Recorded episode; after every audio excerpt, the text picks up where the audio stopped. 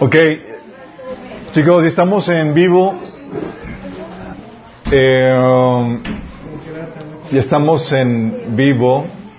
Ya estamos, ya estamos en vivo. Hey. Chicas, ya estamos en vivo. Ok, vamos a comenzar con una oración. Amado Padre, te damos tantas gracias, Señor, por tu presencia en medio de nuestro, Señor. Porque es tan bueno con nosotros, tan paciente, tan misericordioso, Señor. No somos dignos de tu amor, pero aún así lo derramas en nuestras vidas, Padre. Señor, te pedimos que en esta hora, Señor, tú hables a través de mí, Señor.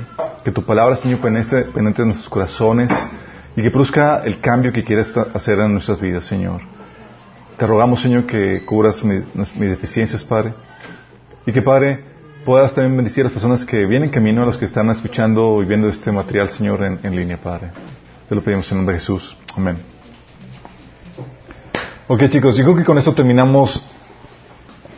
No sé si le podríamos llamar serie. Estamos, hemos estado platicando de ciertas características que Dios espera que, que, obten, que eh, desarrollemos en nuestras vidas. Platicamos cómo Dios quiere que seamos personas de reflexión. ¿Se acuerdan de la importancia de eso? Es importante para, para poder evaluar nuestras vidas, poder hacer correcciones, para poder hacer eh, cambios. Muy importante, eh, especialmente al final de los, a, al final los principios de los ciclos. También eh, vimos, eh, platicamos de cómo el Señor quiere que seamos personas de propósito, personas de, también de valor. Y con personas de valor habíamos platicado que Dios espera que seamos personas que generan valor. Sí, personas útiles, productivas. Habíamos platicado que eso es parte del propósito que Dios tiene para cada uno de nosotros. Dios nos llamó, nos, nos redimió con un propósito, y el propósito es que tú puedas generar valor. Sí. Y no cualquier labor, no es que, no es que solamente te hagas útil nada más por ser útil. El Señor espera que hagas lo que hagas, lo hagas con excelencia. Platicamos la importancia de personas con excelencia. Y incluso platicamos que si te enfocas en cumplir propósitos de Dios para tu vida, te vas a convertir en una persona de valor, que genera valor, y una persona de excelencia, y por lo mismo altamente cotizable. Y eso habían platicado que eso va a traer por consecuencias la retribución económica que el Señor prometió que vendría a los que buscan primeramente su reino. ¿Sí? Pero muchas veces no entendemos a qué se refiere el Señor con buscar su reino. Bueno, ya hemos aprendido qué es lo que se refiere. Pero aparte de generar valor, aparte de ser una persona de excelencia en lo que hacemos, el Señor nos llama a ser personas de integridad. Y la verdad es que sabía que tenía que eh, tocar esta temática, pero de esas veces que dices, tengo que tocarla, pero no va a ser agradable porque va, va a implicar pisar callos. Digo, como, espero que ya estén acostumbrados a eso. Pero también va a poner un estándar de lo que, de lo que Dios espera de nosotros. Porque muchas veces te ha pasado que llegan hermanos y hermanas y de repente te salen con alguna propuesta de mí medio truculenta. Ah, pues hacemos esto. Y todo así como si nada, así como que la penita ajena de que, ¿cómo le digo? Sí. Pero al ver esa temática ya abiertamente, lo que hace es que no solamente ponen estándares en, en todos nosotros, sino también en mí mismo, y es como que no va a haber excusa para nadie, ni siquiera para mí. Sí. Pero es algo que el Señor espera. ¿Qué nos referimos con, con integridad, chicos? Cuando nos referimos de, de integridad, nos estamos hablando de una persona de, de, de entereza moral, alguien que es recto, que es honrado, que es justo, que es veraz, que son sinónimos de, de, de esto, de la integridad que el Señor espera de nosotros. Sí. Pero la Biblia nos enseña que, y espera que seamos íntegros. Pero la pregunta aquí, de los sesenta y cuatro, es: ¿íntegros para salvación o por salvación?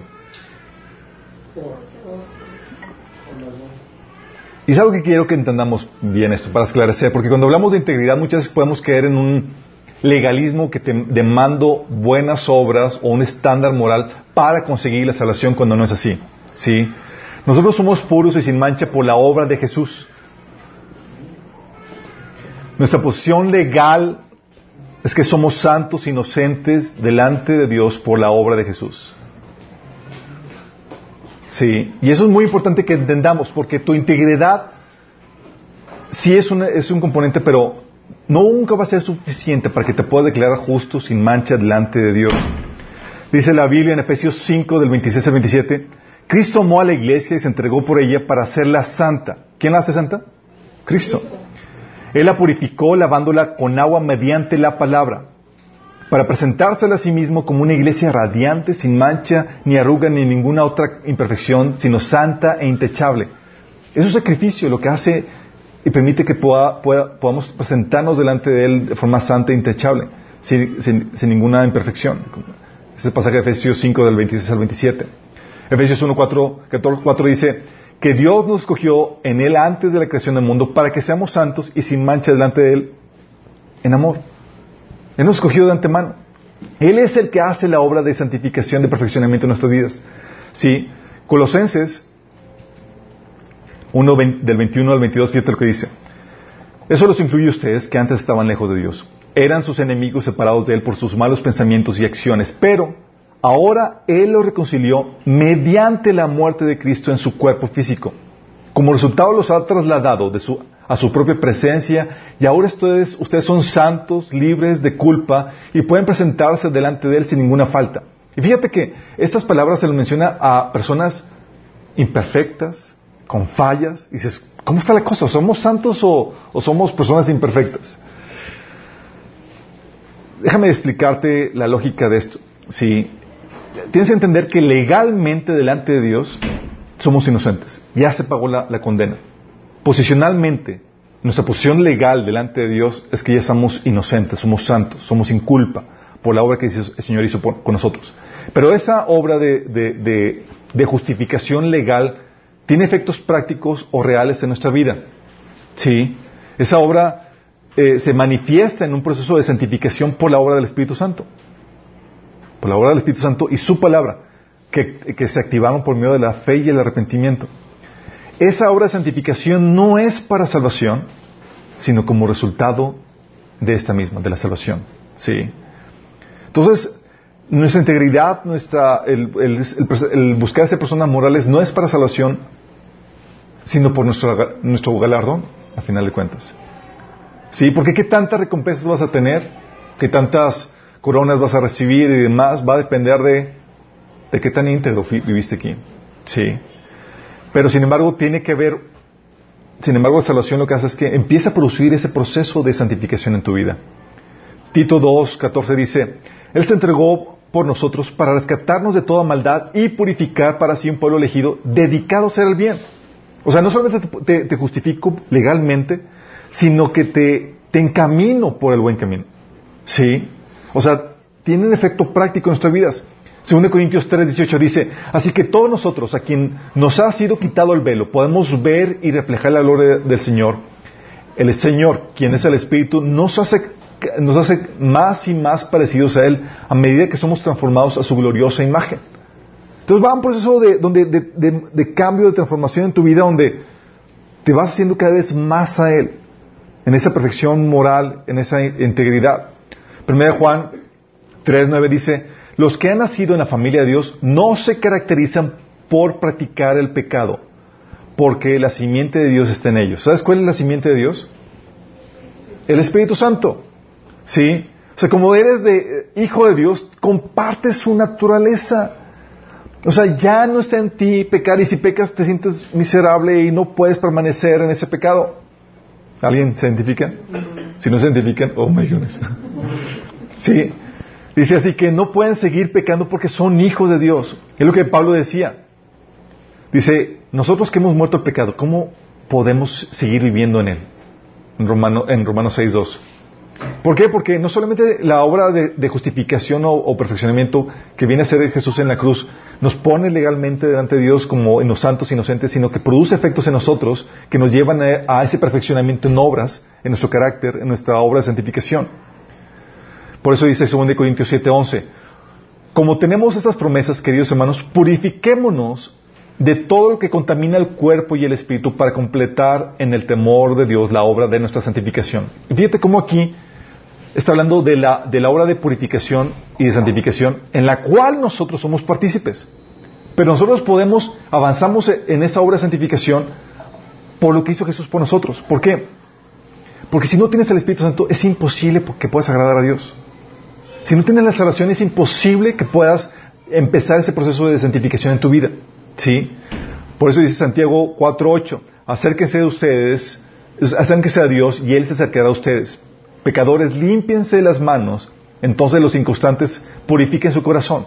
Y ese purificamiento es, está hablando de una participación tuya donde con el, por medio del arrepentimiento y la búsqueda del perdón de Dios, llegas a avanzar en ese proceso de santificación. Pero aquí tú te ves involucrado. Pero este perfeccionamiento no es para salvación, sino como consecuencia de la salvación. Este perfeccionamiento es, es, eh, te lleva a avanzar en la obra de santificación, que al final de cuentas va a, a, a repercutir en, en los premios y en los galardones que Dios tiene preparado para ti.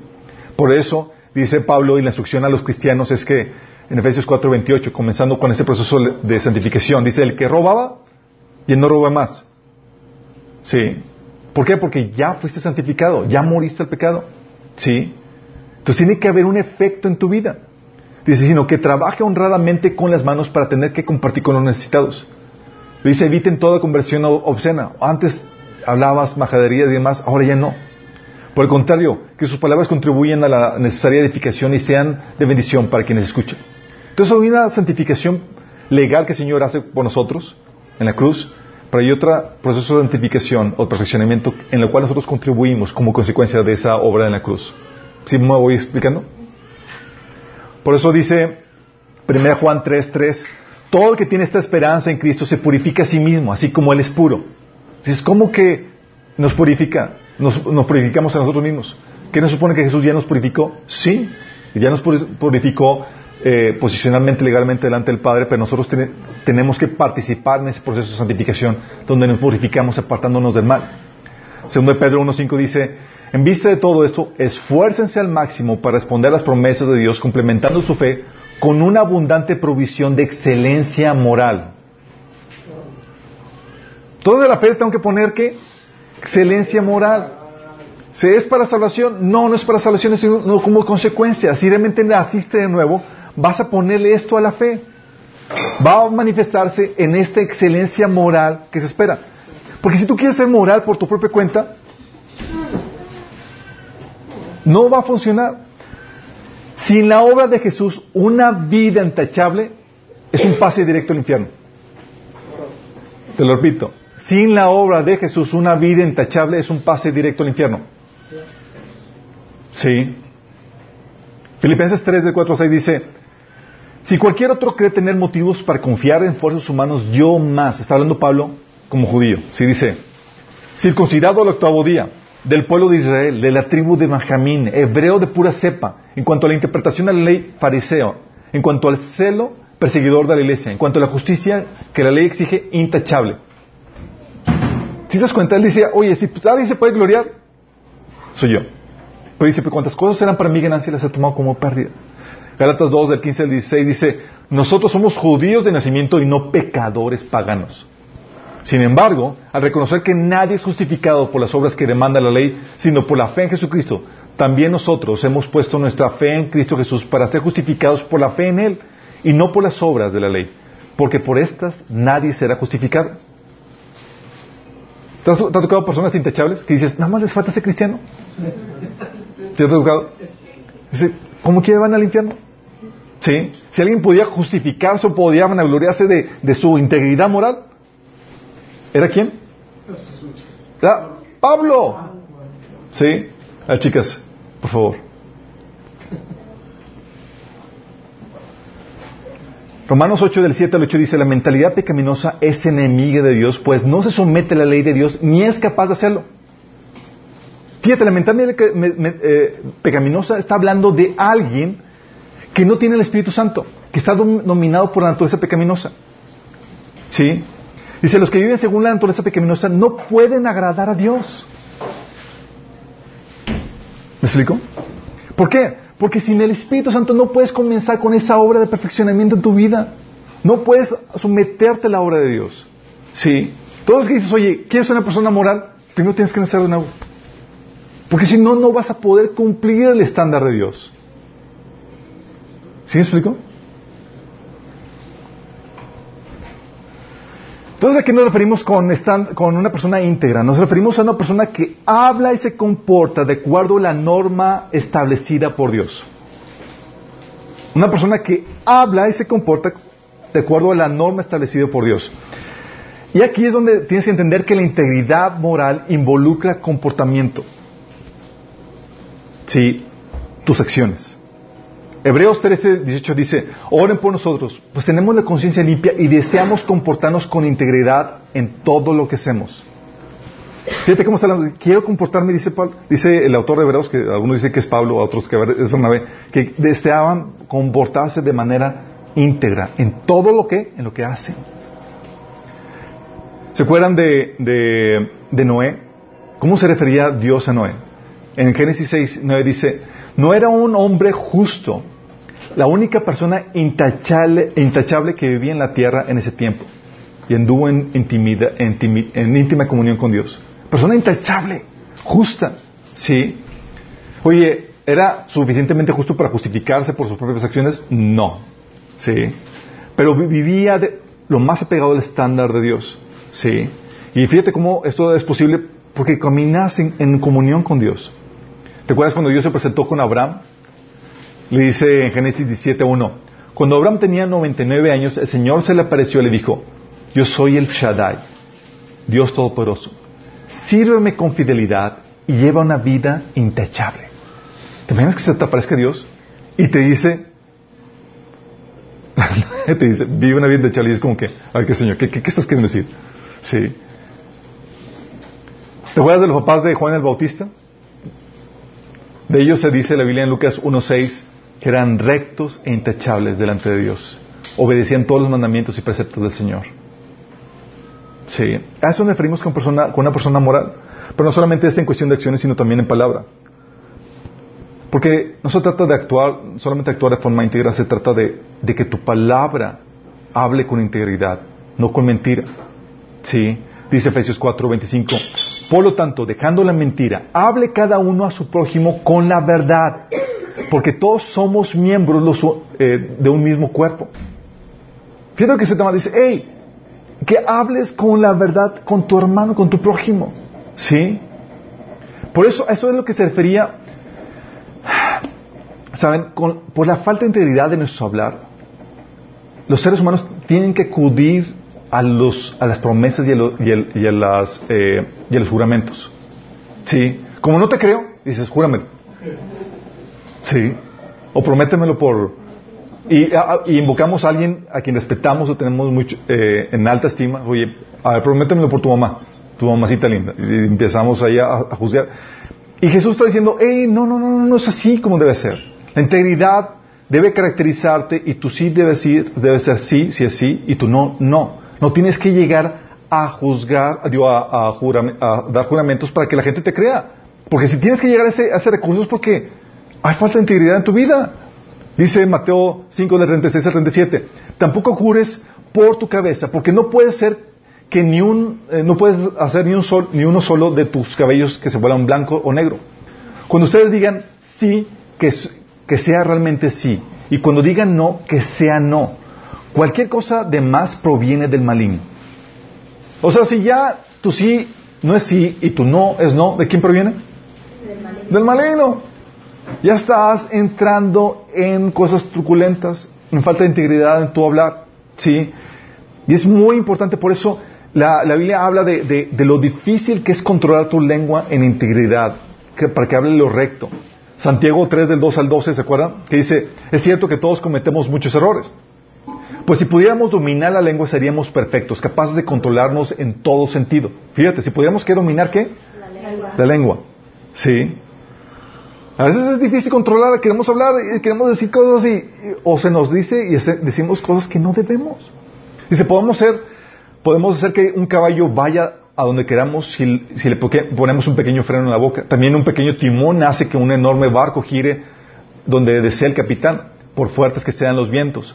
De la misma manera, la lengua es algo, es algo pequeño que pronuncia grandes discursos. Así también, una sola chispa puede incendiar todo un bosque.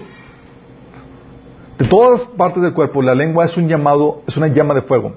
Es un mundo entero de maldad que corrompe todo el cuerpo.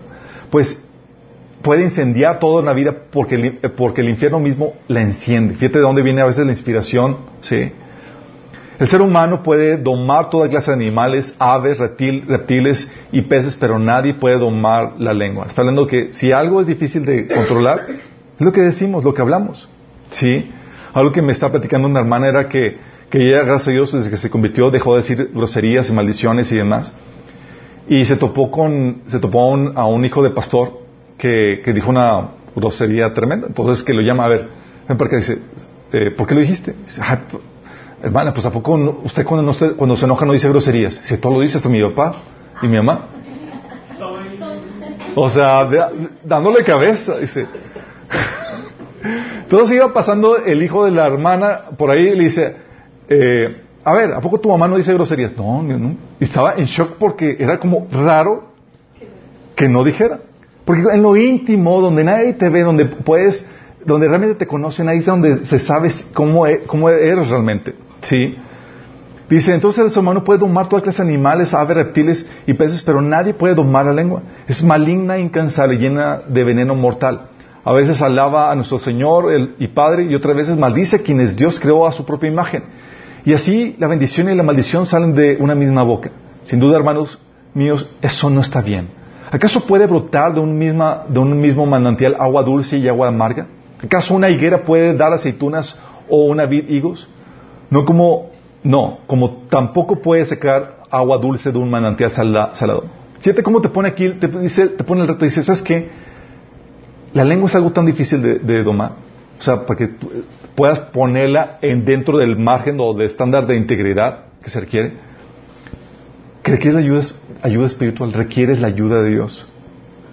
Así de fuerte, sí. ¿Y qué hace la integridad, chicos? La integridad se manifiesta en una vida intachable. Sí. ¿A qué me refiero con esto? A ver si lo... Se manifiesta en una vida intachable. ¿A qué me refiero con intachable? Me refiero a que nadie puede criticarte. Nadie puede criticarte. ¿Por qué? Porque estás, llevas una vida intachable. ¿Alguien te quiere buscar algún, algún detalle? Y como vives en integridad, ¿qué crees? No le encuentran nada.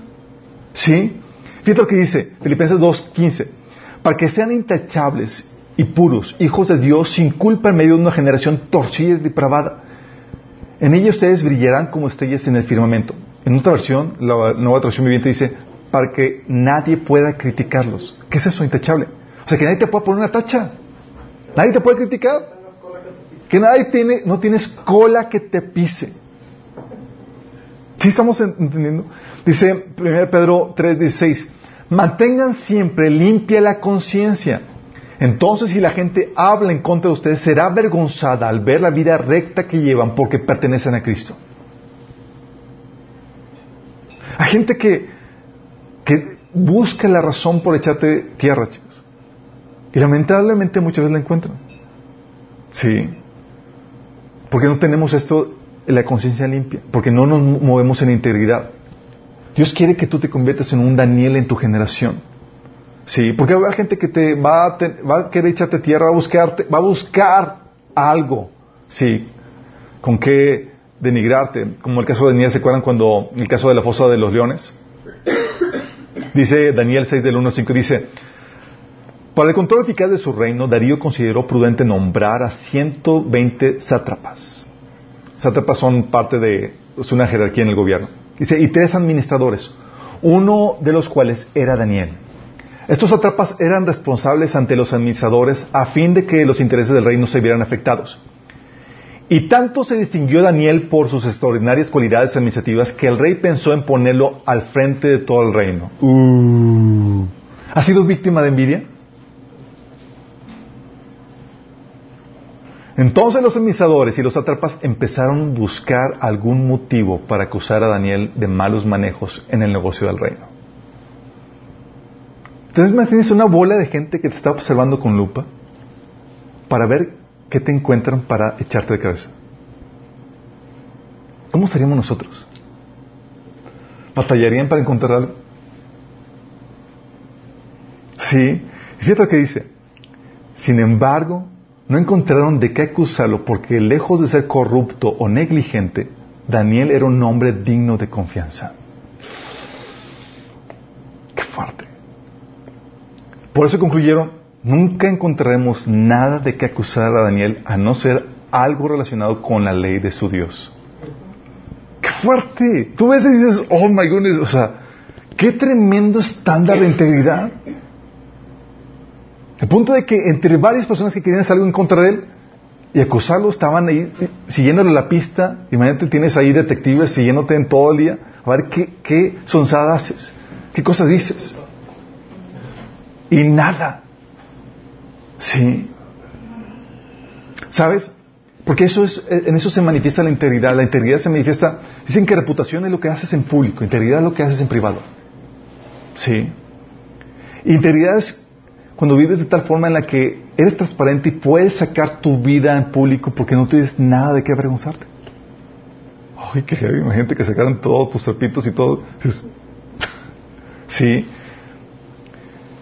Y suena muy bien esto y dices, oye, pues Dios nos ha llamado a ser íntegros, vivir bajo ese estándar moral. La pregunta es por qué entre los cristianos, entre los que conocen la palabra de Dios, fallamos en ese estándar y a veces somos bien corruptos. ¿Por qué a veces sucumbimos a la tentación y hacemos cosas chuecas? ¿Por qué? No te lo digo para que me contestes, vamos a contestarlo ahorita, pero para que lo pienses. ¿Por qué empezó? Digo, sabemos que no debemos de mentir, sabemos que no debemos de robar, sabemos que no debemos sobornar ni ser corruptos, que no debemos de acusar en falso. Y sin embargo, ¿por qué la integridad de los cristianos deja mucho que desear? Sí. Te voy a decir por qué, y es algo que quiero que entiendas. Cuando el Señor nos llama a ser íntegros, o cuando nos exhortan o nos animan a, a vivir bajo esta integridad, generalmente no nos dicen el costo que va a implicar, y no nos preparamos. No nos dicen, ¿sí? Nos dicen ser íntegro, pero no te preparas, y cuando llega la hora de la hora, no consideraste el, el costo, y no te preparaste para pagarlo. Porque déjame decirte esto. La integridad tiene un costo. Sí. El Señor nos llama, el Señor nos llama a ser íntegros. Así que te llama a que pagues el costo. Y el costo no es sencillo. Sí. Pero al tú saber que hay un costo y prepararte mentalmente, psicológicamente, ya te resignas. Ya sabes a qué te tienes. Ya te visualizaste, dices, no, pues ya, sé que voy a tener que pagarlo. Sí. Tiene un costo. Vamos a ver. Son siete los costos de la, de la integridad. Te va a costar tu reputación. Te va a costar pagar los platos rotos, o sea, sufrir las consecuencias de tus acciones. Te va a costar pérdida económica. Trabajar más que los demás. Autonegación. Confiar, creerle en Dios. Y temerle a Él. Vamos a irnos por partes.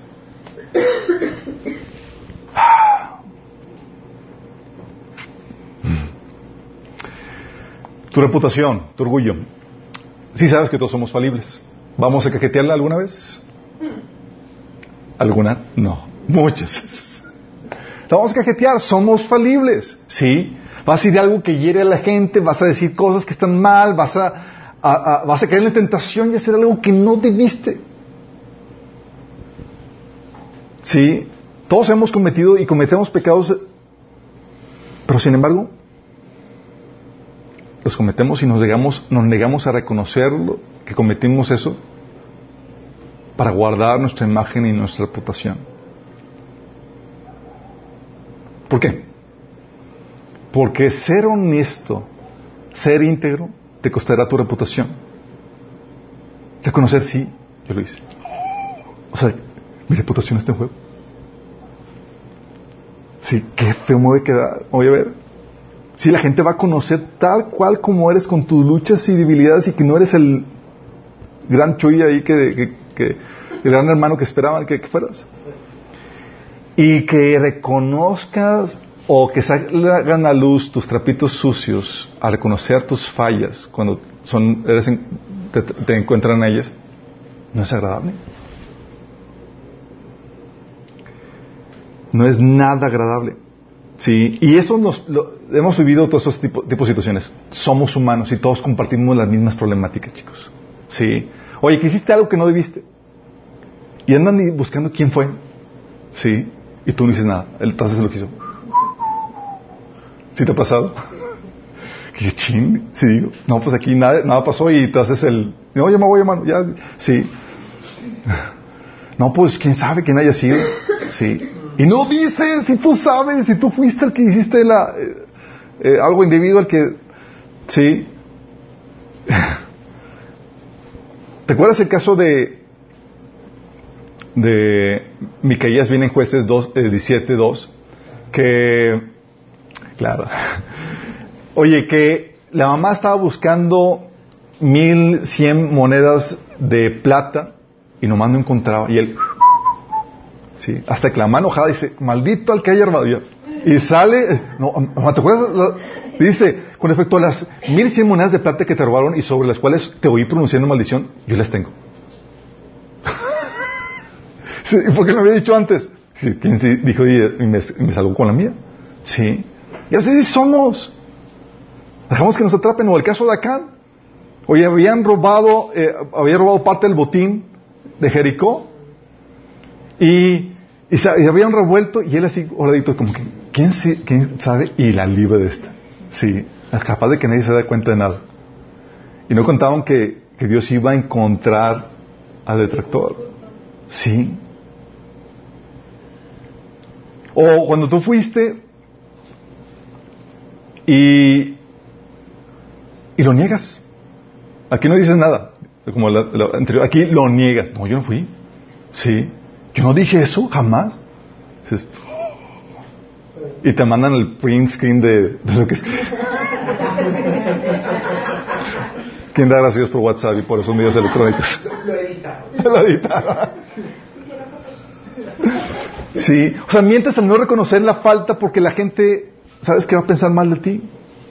Va a aplicar ese, esa, esa muerte a tu reputación, a tu orgullo.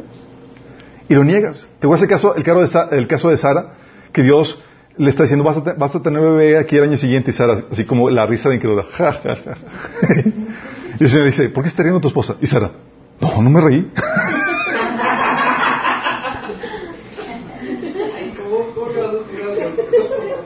Imagínate, dice Génesis dieciocho quince, Sara por su parte tuvo miedo y mintió al decirle, yo no estaba riendo. Pero el Señor le, le replicó, sí te reíste.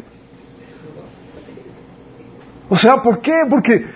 Oye, tenemos miedo a reconocer la, la, eh, o sea, nuestra reputación está en juego, ¿sí? Oye, o t- tú fuiste y acusas a otros, que peor, falso testigo, ¿sí? Aprovechas que le echas la culpa pa- a, a un hermanito que no está, o que ya no viene a la iglesia, quién sabe, ¿sí? Acusas a alguien que no se puede defender, o a alguien que no tiene tanta reputación como tú. No, sí, a lo mejor es que hermano tiene así mala fama y, sí. Cuando la Biblia dice en Proverbios dieciséis, diecinueve, el testigo falso, es una, que es una de las siete cosas que Dios más aborrece. Fíjate.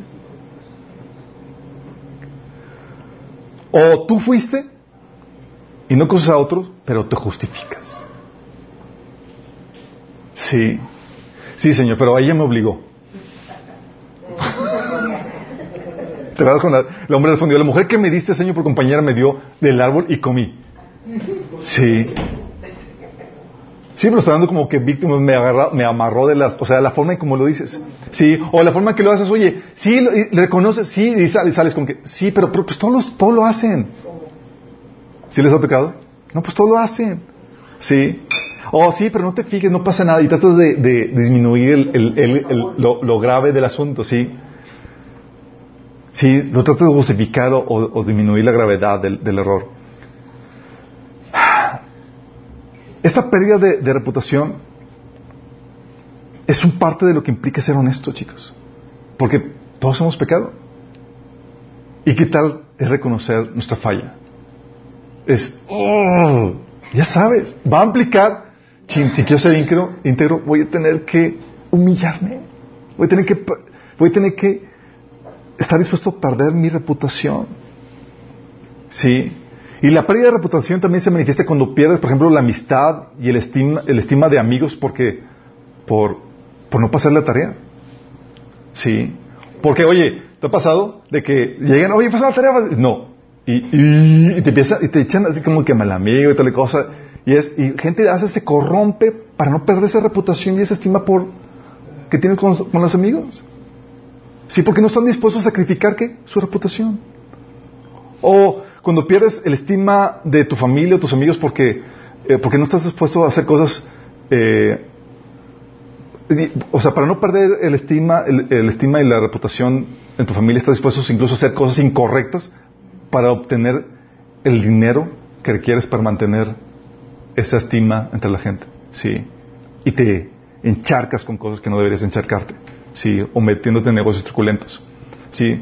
Para no perder la estima o el estatus económico entre amistades, gente de la sociedad o y, entre gente de la sociedad, empiezas a hacer cosas truculentas para no para que para que no les afecte qué dirán, ¿sí? Y empiezan a caer en robos y demás porque no quieren afectar, ¿qué? Su reputación, el estigma. Oye, ¿qué van a pensar si, que, si ven que caí en la, en, la, en la quiebra y ven que yo tengo el carro del año y cosas por el estilo? Y empiezan a caer en, en ese tipo de corrupciones. La Biblia dice, veinte, eh, Proverbios veinticuatro doce, no te excuses diciendo, ay, no lo sabíamos, pues Dios conoce cada corazón y Él te ve. Él cuida, el que cuida tu alma, bien sabe que tú sabías. Él pagará a cada uno según merecen sus acciones. ¡Qué fuerte! Imagínate que dices, oye, pues, ¿me puedo excusar? Sí, pero ¿te puedes excusar ante Dios? No, no te puedes excusar ante Dios. No puedes decir, ah, pues no lo sabía. Mira, al ser humano puedes hacerlo tonto. A Dios, jamás. ¿Sí?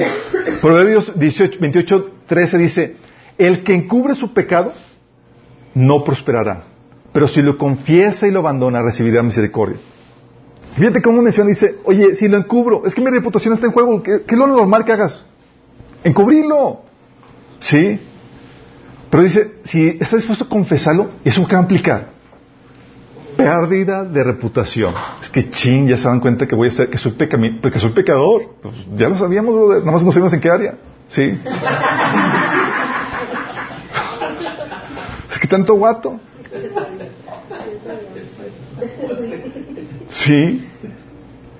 Entonces, es ahí donde tienes que decir, hey, sí, fui yo, yo lo hice. Pero no en forma de orgullo, en forma de, de, de contrito y humillado. Sí, sí fui yo, la regué, perdóname. Sí, momento de debilidad. Sí. Proverbios doce diecinueve dice, las palabras veraces soportan las pruebas del tiempo, pero las mentiras pronto se descubren. Porque tú piensas, oye, pues ya aquí la libré. O sea, nadie me, me cachó. Tú estás así al, al hilo de que no solamente descubren el, pe- el pecado, la falta que dices, sino lo mentiroso que eres para cubrir la falta. Y eso es peor. Sí. Dice Proverbios diecinueve nueve, el testigo falso no quedará sin castigo y el mentiroso será destruido. ¿Te das cuenta de las advertencias del Señor por la falta de integridad?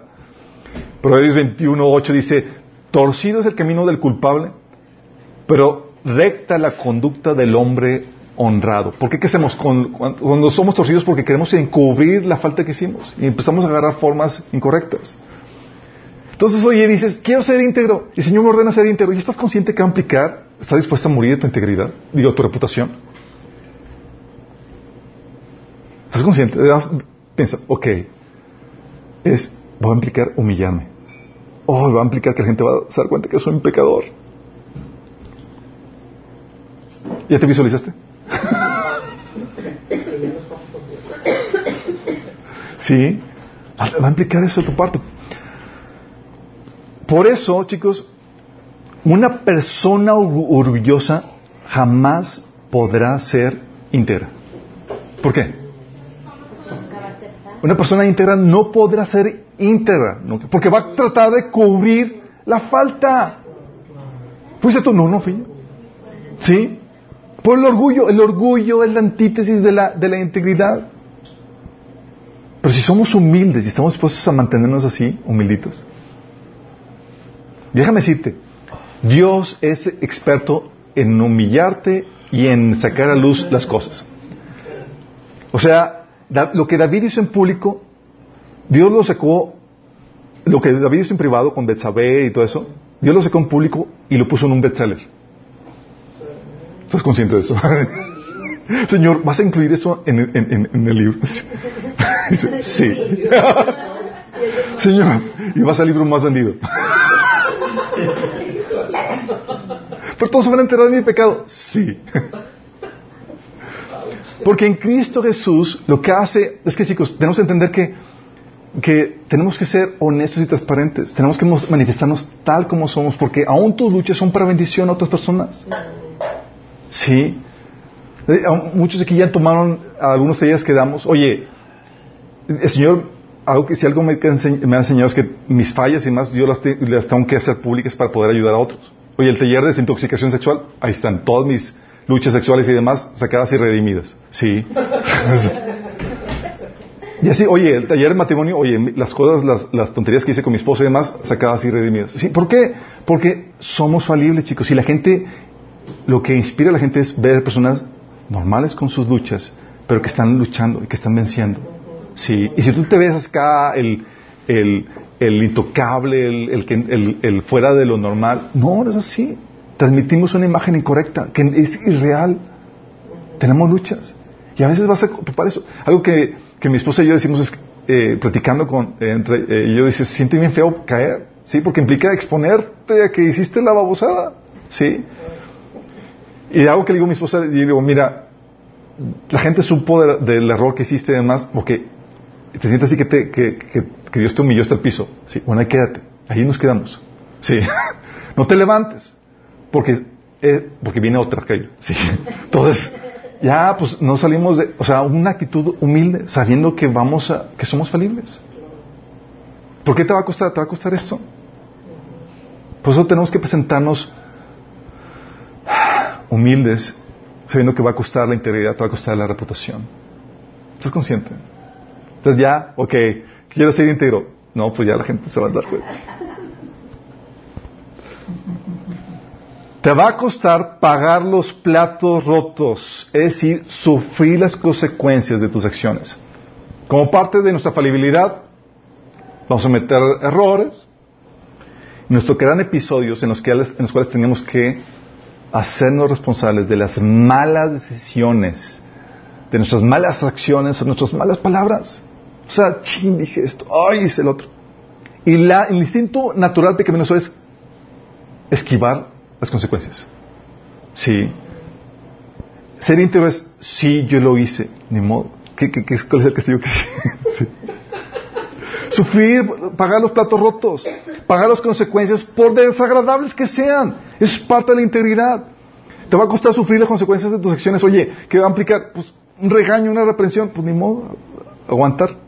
Sí, va, va a implicar tal vez pagar aquello que rompiste, que no avisaste. Oye, te prestaba el hermano tal cosa y lo rompiste y tú así como que lo entregas como sí. Sí. Oye, está roto. Ah, quién sabe. No quieres pagar los, los platos rotos. Sí. A veces, platicando con hermanas, oye, pues es que, pues embaracé a mi novia, pues, que, pues es que pagar los platos rotos, es que casarte. Sí, por la vez que viene en camino. A veces te va a tocar invertir tiempo y dinero en aquello en que te comprometiste. Diste tu palabra. Chin, di mi palabra. ¿Te ha pasado? Hay situaciones donde recuerdo que el Señor me estaba enseñando, me estaba forjando en este, este proceso de, de integridad. Estaba eh, en un viaje eh, en, en Estados Unidos, me hospedé a una, una familia y eran unos hermanos que eran bien latosos y demás. Y yo, para quitármelos de encima, pues... de esas palabras a la ligera. Y, se, y eran bien insistentes. Entonces, eh, creí que le ayudaran algo. Digo, sí, el sábado te ayudo. Pero a veces de qué, a la mexicana, ¿no? Sí, mañana. Sí. Entonces, él me dice, hey, quedaste en ayudarme. Y yo estaba acostado en la cama temprano en la mañana. Y yo, ay, qué pobre. Y el Señor viene al Espíritu Santo y dice, dijiste, ahora tienes que hacer. Eres esclavo de tus palabras. Y yo, no, Señor, ¿por qué vienes atormentado?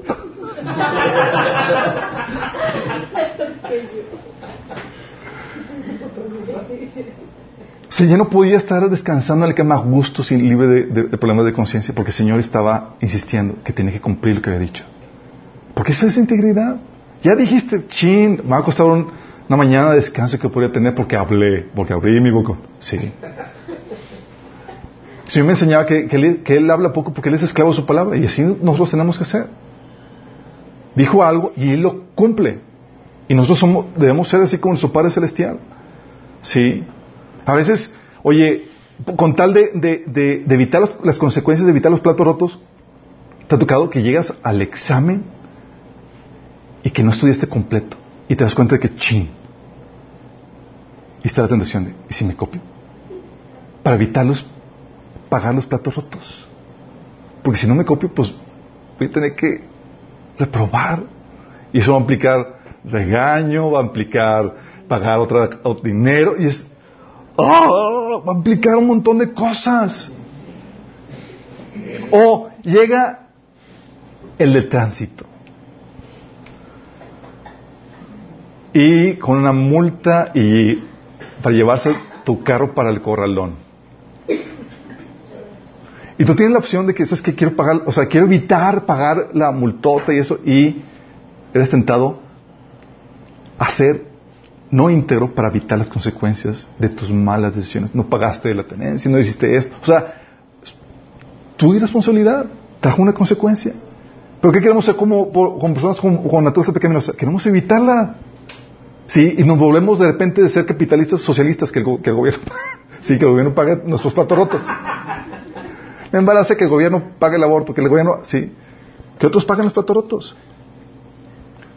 Sí. No queremos pagar los platos rotos.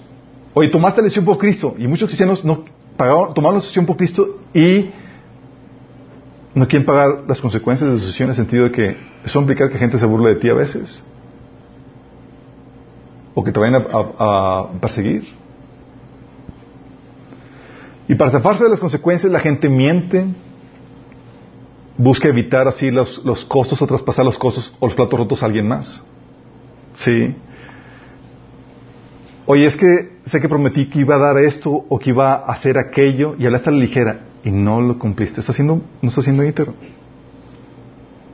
O mienten personas para escapar al regaño y el castigo. O se buscan excusas porque no quieren pagar los platos rotos. O incluso, o sea, me ha tocado que, que hacen todo tipo de maniobras. Sí, por ejemplo, el hijo de, de su papá, de, que usó el carro y lo chocó. Chale. Y pues tiene que pagar el deducible del, del, del golpe que le dio. Entonces le llama a su amigo y le dice, oye, ¿me puedes dar un golpecito? Si cabo a ti no te va a costar nada. Y arman así escenarios para... choques ficticios para salirse, para, para salirse con la suya. ¿Para qué? Para no pagar los platos rotos por sus acciones. ¿Sí? Hay gente que, oye, no se aseguró a tiempo. Por ejemplo, en cuestión de los seguros, que soy gente también. Oye, no postergué mi decisión de, de contratar el seguro y demás, y me enfermé. Y andas y te habla... Ah, me ha tocado clientes que me hablan, oye, es que ya necesito contratar el seguro, y urgente. ¿Por qué? Porque ya le, ya le duele la cosita, ¿sí? Y sabe que lo va a requerir, ¿sí? ¿Qué hacemos? ¿Queremos pagar, pasar los platos rotos a que lo pague? ¿Quién? ¿Alguien más? ¿Sabes cómo se le llama eso? Falta de integridad, deshonestidad. Sí. Mentimos para que alguien más reciba la consecuencia de, lo, de mis propias decisiones, de, mis, de, mis, de, mi, de mi imprudencia, de mis irresponsabilidades. ¡Oh! La Biblia dice que los íntegros asumen las consecuencias de sus acciones, chicos. Salmo quince cuatro dice, escucha, los que desprecian a los pecadores descarados y honran a quienes son, siguen fiel, fielmente al Señor, dice, está hablando de, de los que el Señor ama y estima, dice, y quienes mantienen su palabra aunque salgan perjudicados. Fíjate, hablé, abrí mi bocota, y pues bueno, tengo que aguantarme las consecuencias, aunque qué, aunque salga qué, perjudicado. Estoy dispuesto a recibir las consecuencias. Oye, pero siempre tienen que ser así. Piden misericordia, mi chavo.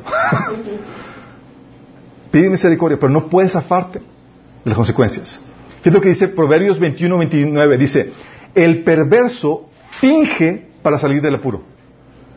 ¿Quién finge para salir del apuro? ¡Oh, su mecha! Entonces, si fijo, para salir del apuro, para evitar las consecuencias, ¿soy qué? Dice, pero en lo honrado, piensa antes de actuar. O sea, es responsable y se evita las malas consecuencias. ¡Qué reto, no! Entonces, ¿qué va a implicar ser íntegro? Va a implicar... ¡Ay! Tu reputación. Te va a costar. Te va a costar que estés dispuesto a pagar los platos rotos, que estés dispuesto a, a, a sufrir el regaño, la llamada de atención, pagar las multas. Y dices, ¡oh, no quiero! Tienes que estar dispuesto. Sí. También va a implicar... ¿Hasta aquí cómo van los precios? ¿Está, está agradable, chicos? Dice, ¿por qué Dios pidió eso? ¿Por qué? ¿Por qué Dios pidió eso? Es parte de... ¿Sí? Ahora se dan cuenta por qué no, to, no, no cualquiera es íntegro. Tiene un costo. O, por ejemplo, también va a aplicar pérdida económica. ¡Ay! Ya hablamos. Sí. La integridad ocasionará que pierdas jugosas oportunidades de ganancias, de negocios, en ganancias torcidas, en cosas torcidas. O que tengas que pagar grandes cantidades de dinero. Es decir, pérdidas. Sí. Que pierdas negocios jugosos o que te ocasiona pérdida económica. Porque el principio es el mismo. Una persona íntegra, una persona no íntegra va a tomar ventaja de su posición para abusar de su prójimo, o sacarle dinero o sacar alguna ventaja de él. Sí, casos de estos ya lo hemos, lo hemos visto. Si les ha tocado cuando antes de Spotify estábamos obligados a comprar música, ¿se acuerdan? ¿Cuán, no, no, no, no levanten la mano, es una pregunta. ¿Cuántos piratearon música? Sabían que, te, que teníamos que pagar, pero, pero era, oye, pues, X, se acabó, somos hermanos en Cristo. Sí, y pirateando música. Como Dios ha bendecido mucho a Marcos Luis. Como Dios ha bendecido mucho a Marcos Luis. ¿Qué era eso? Sí, y, y destacamos pensamientos retorcidos para justificar nuestra acción. ¿Sí? O sea, eh, o en la venta de tu carro. Oye, es que si se dan cuenta que tiene este daño, pues bajar el precio y voy a perder dinero. Mejor se lo oculto.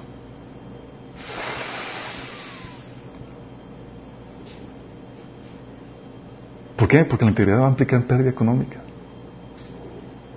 Sí. Ahora tú sabes lo que va a implicar. Oye, dice el hermanito que dice, es que si, lo voy a vender como genuino, aunque es un teléfono pirata. Sí. O te dieron dinero de más y no lo devuelves. O encontraste algo que no es tuyo y sabes quién es y no lo devuelves. O estás tentado a hacer una declaración engañosa para pagar menos impuestos, porque quieres ahorrarte una. Sí. O, ¿se acuerdan antes de que hubiera el internet que teníamos que comprar una licencia para cada computadora? Bueno, se supone que todavía. Sí, era, podías tú instalarlo en varias computadoras sin problema. Ahorita con internet ya difícilmente. Sí. Oye, pues, instalo en esta, es copia pirata. Y la gente hace eso. Engaña y demás para, para no pagar, ahorrarse dinero o sacar ganancias a costa del hermano. Se ha tocado a la gente que está en el, en el crucero y demás que dice, es que tengo un hijo enfermo y nada que ver, o que están fingiendo ahí que están ahí medio cojos y más, y luego al final del día se, se van caminando. O gente por, la, por, por, por, por amor a la ganancia económica cristiana vende cosas que, que, que son malas. Por ejemplo, tengo cristianos vendiendo cigarros. Oh, entonces no podemos. O cristianos con un puesto, con un negocio de venta de imágenes. De imágenes. De ídolos. Porque es buen negocio. Imagínate. Sí. Y dices, oye, pues... si la ganancia económica te lleva a vender, a, a, a, a, a violar tus principios, tu integridad, pues vas a poder vender de cualquier cosa. Ahorita son cosas que no debes, vas a terminar vendiendo droga o también sexo. Tienes precio, y si tienes precio te pueden llegar a comprar.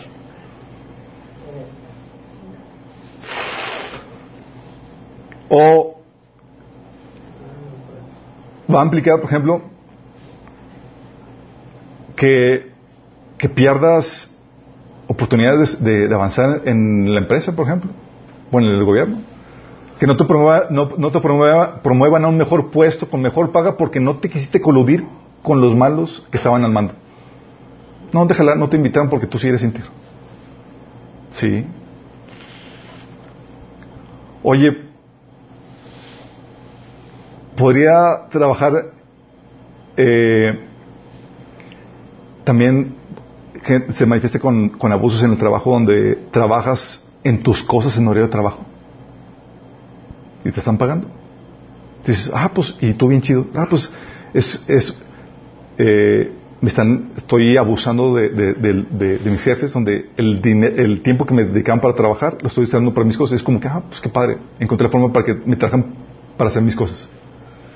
Recuerdo, tenemos en, en, en, en el negocio personas que trabajan desde casa. Y ese chavo me decía, es que ya no puedo, ya no puedo más, mucho trabajo y demás, bla, bla, bla. Y me decía que no podía, que estaba demasiado. Entonces contraté a otra persona porque estaba muy saturado. Entonces, estaba... Y, y tuve que contratar a dos personas más, imagínate.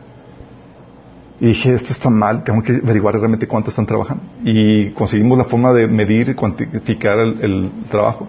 Resulta que en vez de trabajar las, las ocho o nueve horas que debían estar trabajando, estaba trabajando el chavo dos horas. Dos horas. Y él hacía, hacía de que no, es que es mucho trabajo, la verdad es que es complicado. Y es dos horas. ¿Y sabes qué estás haciendo? Es falta de integridad. Te están pagando por algo. Sí. O abusos de otros demandando que, que hagan trabajos gratis, que, pidiéndoles que trabajen horas extras que no vas a estar dispuesto a, a pagarles. O que hagan funciones que no le corresponden. Sí. Si sí, vamos dando cuenta cómo va a implicar una pérdida económica. ¿Sabes? Somos tentados que, sabes que el Señor te ha puesto la, la, la, la, la, la carga por, por ofrendar, por dar, por ayudar, pero tú dices, ay, ah. Sí. Porque no quieres despojarte de, de esa ganancia. Y por ganancia, chicos, por dinero, la gente está dispuesta a hacer tantas cosas. En el, en el negocio que el Señor nos ha dado, estamos buscando person- una, una persona que fuera íntegra, que pudiera manejar el dinero. Pero ¿cómo consigues una persona íntegra? Es complicado. Entonces yo le estaba diciendo a mi esposa en este proceso, donde le decimos, oye, ¿cómo lo vamos a hacer? Porque tenemos problemas que nos robó la persona que manejaba los dineros. Es una área muy delicada. Entonces, ¿qué es lo que buscas? Una persona con integridad. Pero ¿cómo la encuentras? Oye, busco una persona, pones el anuncio, busco persona íntegra. ¿Cómo lo haces? Entonces estaba razonando, buscando la dirección del Señor. Dice, ok, vamos a hacer esto. Vamos a, a las personas que lleguen, les vas a decir que, ¿sabes qué? Que, que eh, le expliques la función. Le digo a mi esposa que ella estaba, estaba reclutando. Y le dices que necesitamos una persona que nos ayude a maquillar los números para que no se den cuenta que estamos robando a los agentes. Sí. Oye, le decía, fueron unas veinte personas, chicos. Primera diez, ni uno solo, todos se vendían con tal de, de, de ser contratados. Mi esposa estaba triste, sabes que no encontró. Yo, llevo diez personas y ni uno solo. Todos se venden. Eh, entrevistó a unos dieciocho y de los, digo, a unos dieciocho, veinte, y de los, de los veinte, unos dos personas solamente fueron las que dijeron, no, no puedo hacer eso. Una era un testigo de Jehová y otro era un cristiano. Gracias a Dios salió un cristiano, porque si no salió de lado.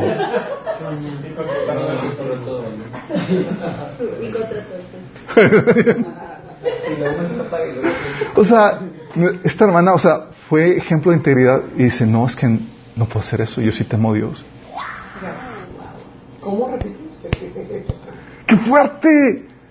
¿Pero qué le iba a costar? O sea, y ella, ella, ella le comentó antes de que le dijera a mi esposa, es que platicaron antes, hicieron el, el rapport, el, el, la conexión y demás, y es que es el negocio, es el tipo de trabajo que yo, que yo había estado orando, o sea, trabajar desde casa, recibir en el área de finanzas y demás, es lo que yo había pedido. O sea, es lo que quería, y de repente tuvo que, lo que anhelaba, y tuvo que decir, no, no puedo hacer eso. ¿Te, te, te imaginas? Sí. Tu integridad moral va a venir con un costo, con un costo económico.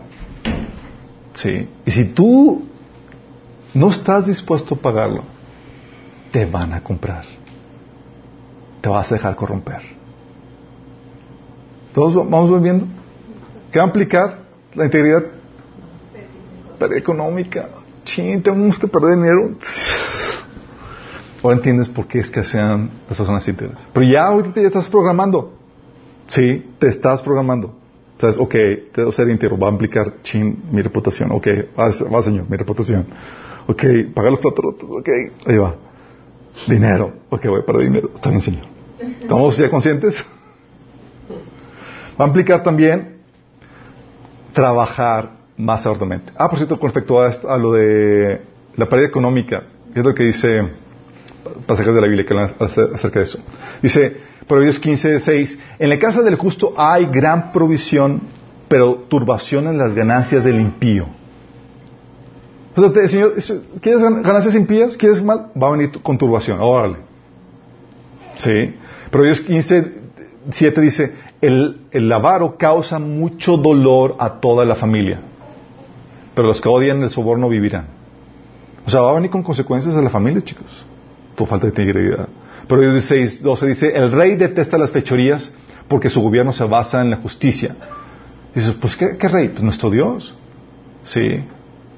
Oye, ¿quieres relacionarte bien? El Señor detesta las fechorías. Proverbios diecinueve uno dice, es mejor ser pobre y honesto que deshonesto y necio. Yo te dice, oye, ¿qué señor? ¿Qué, qué escojo? Te estoy diciendo, pobre y honesto. Oh, en serio, señor, quiero ser rico y, y embustero. Proverbios diecinueve veintidós dice, el que hace atractiva a una persona, lo que hace atractivo a una persona es su lealtad. Es mejor ser pobre que deshonesto. Fíjate con lo que hace atractiva es su lealtad. Proverbios veinte veintitrés dice, el Señor detesta el engaño. No le agradan las balanzas adúlteras. Adulteradas.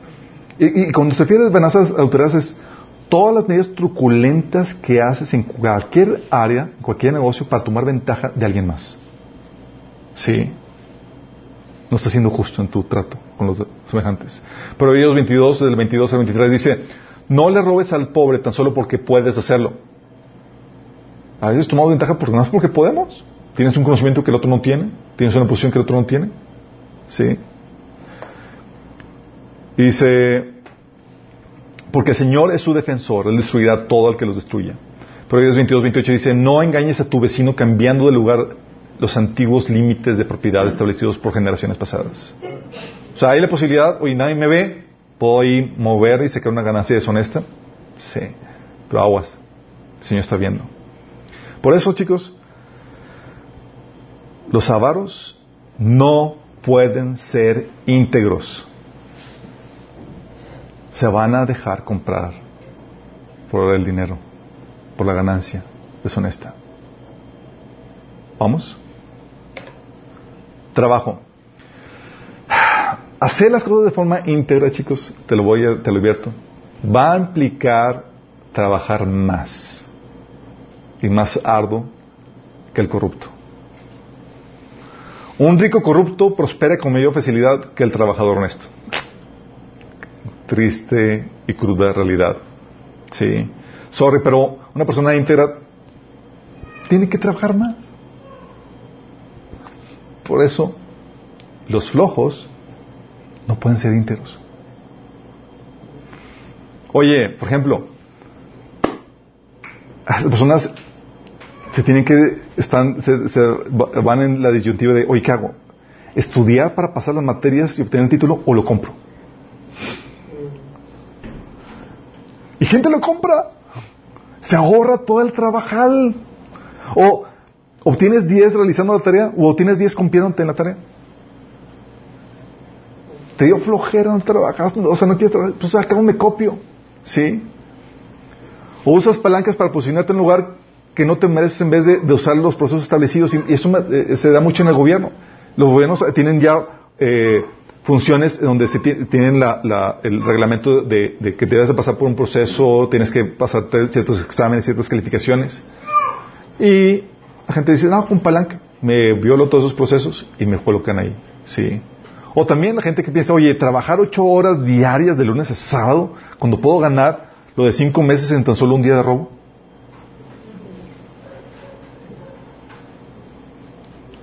Sí. O sea, Y, y dices, oye, la flojera lleva a la corrupción. Por eso también hay gente que, que cae en el robo, o gente que trae abuso o negligencia en el trabajo. Trabajas, por ejemplo, menos horas de las que te pagan. Eso es robo también. Llegas tarde, sales antes de la salida, te tomas descanso de dos horas y te la pasas jugando, platicando durante tus horarios de trabajo. No, pues sí. Se le puede llamar a una persona íntegra. Una persona así está robando a sus patrones. Sí. O simplemente también se da por eh, esta falta de trabajo, esta flojera, se cae, a veces se da el abuso. Si te ha pasado que, oye, riegas algo, ensuciaste algo y no te haces responsable de eso porque no quieres trabajar. No limpias lo que riegas, no lavas lo que ensucias, dejas a otros el, tra- el trabajo que te corresponde a ti por tus acciones, porque no quieres trabajar. La Biblia dice, Proverbios veintiuno tres, al Señor le agrada más cuando hacemos lo que es correcto y justo que cuando le ofrecemos sacrificios. Sí, y a veces estamos aquí adorando al Señor y demás, pero ¿sabes qué? Quiere que el Señor hagamos lo que es correcto, aunque implique trabajo. Dice Proverbios veintitrés once, no envidies a los pecadores, en cambio teme siempre al Señor. Oye, Señor, es que prosperó bien fácil, nada más hizo aquí unas cuantas cosas truculentas y no le pasó nada malo. Proverbios veinticuatro, del ocho al nueve. Una persona que maquina el mal se gana la fama de, al, de alborotador. Las intrigas de necio son pecaminosas. Todas detestan, todos de, de, detestan al burlón. Todo, todos detestan al burlón. ¿Por qué? Porque cuando quieres evitar o sacar atajos para ahorrarte de la fatiga y el trabajo, caes en esto. Proverbios veinticuatro, del diecinueve al veintidós. No te inquietes por causa de los que hacen mal, ni envidies a los perversos. Caemos en la tentación, chicos. ¿Qué te ha pasado, hermano, así, compañeros de colegas de trabajo que hacen sus cosas truculentas y les va muy bien? Él los pesca y está la tentación de, ¿y si sigo su camino? Dice, pues la gente mala no tiene futuro. La luz de los perversos se apagará. Hijo mío, teme al, al, al Señor y al Rey. No te juntes con los rebeldes, porque repentinamente les vendrá la calamidad. Dices, oye, pues no les pasó nada. Espérate, espérate. ¿Sí? ¿Quién sabe qué castigo le, les caerá de parte del Señor y del Rey? Entonces, ¿quieres ser íntegro? Te va a tocar chambear, tomar el camino largo. ¿Ya te programaste? Ok, ya, ya, ya les veo alumnos cansados ya. Trabajo. Va a implicar también autonegación, es decir, hacer morir tus deseos. Oh. Ya les veo con cara de que esta cosa de la integridad no me gustó. A sacrificar, ¿a qué me refiero? Oye, tienes esa música que tanto te gusta, pero no puedes obtener, no, no, no puedes obtenerla por medios genuinos porque no tienes dinero. Está la tensión de... Oh. No tengo dinero, pero quiero escuchar ese nuevo bolo. Sí. O esas vacaciones que tanto deseas, pero tienes un adeudo con el hermanito y está en la iniciativa. Me voy de vacaciones o le pago.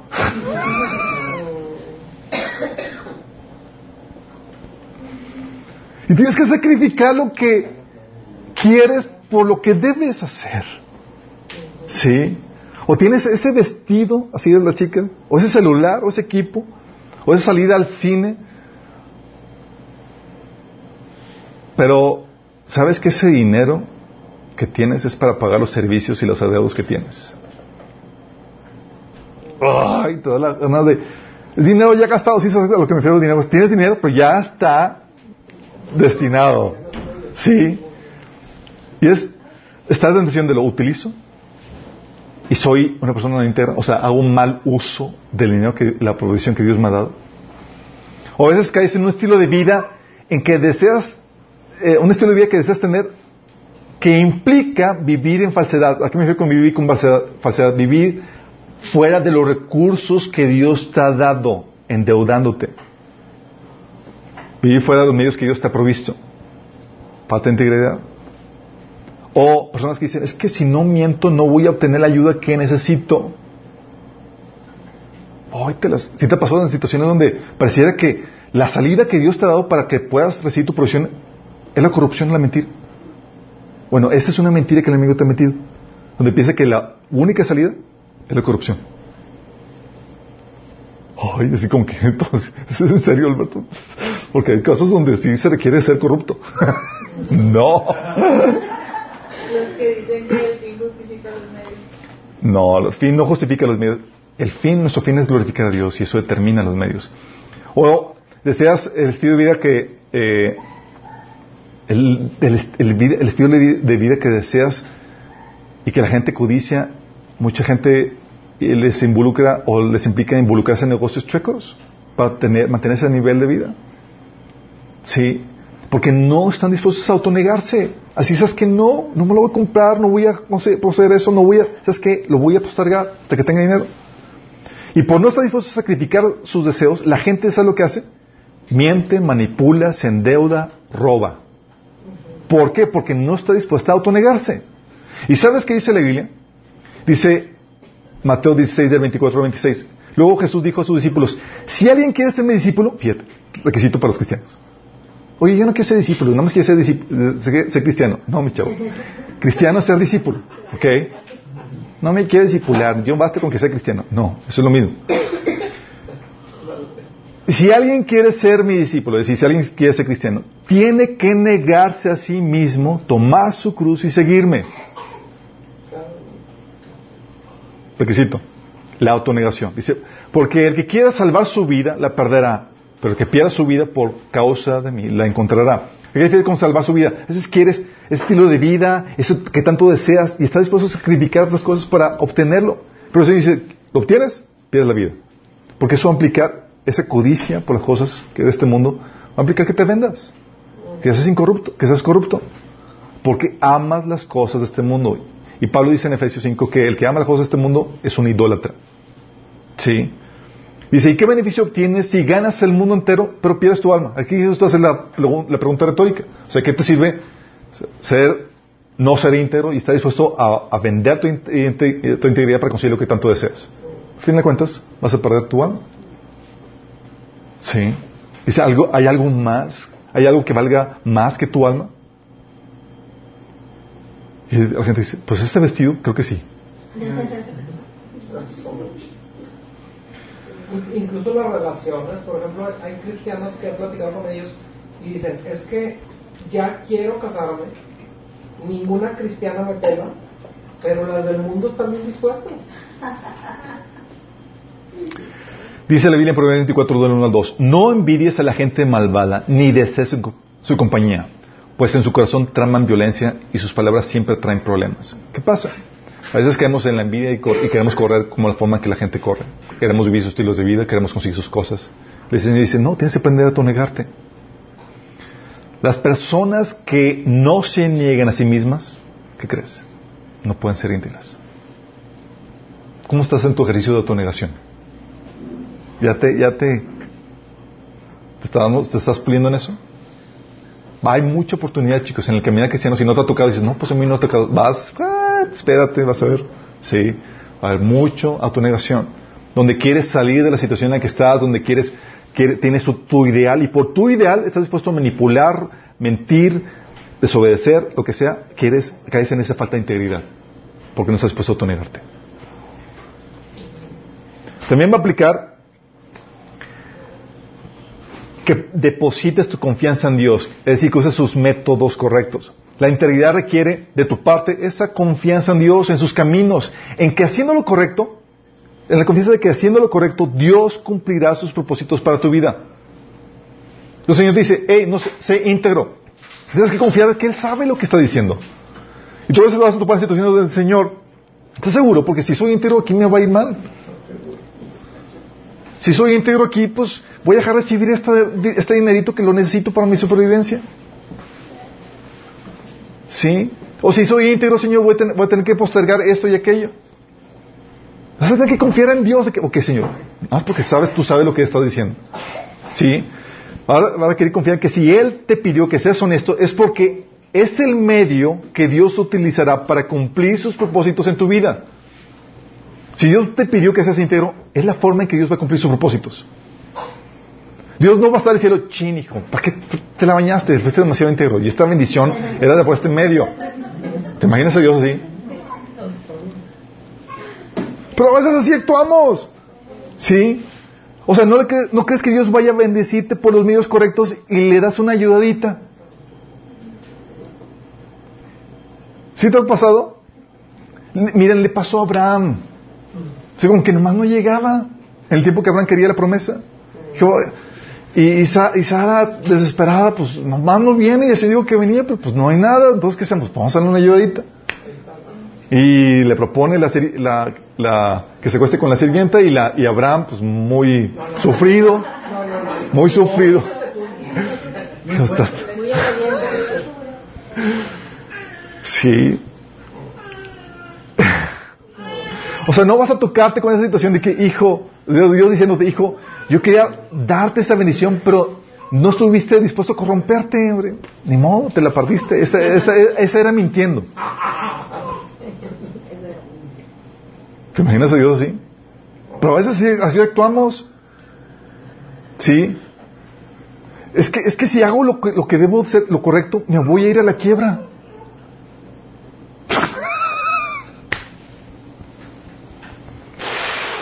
¿Qué tal que dice la Biblia? Proverbios dos siete.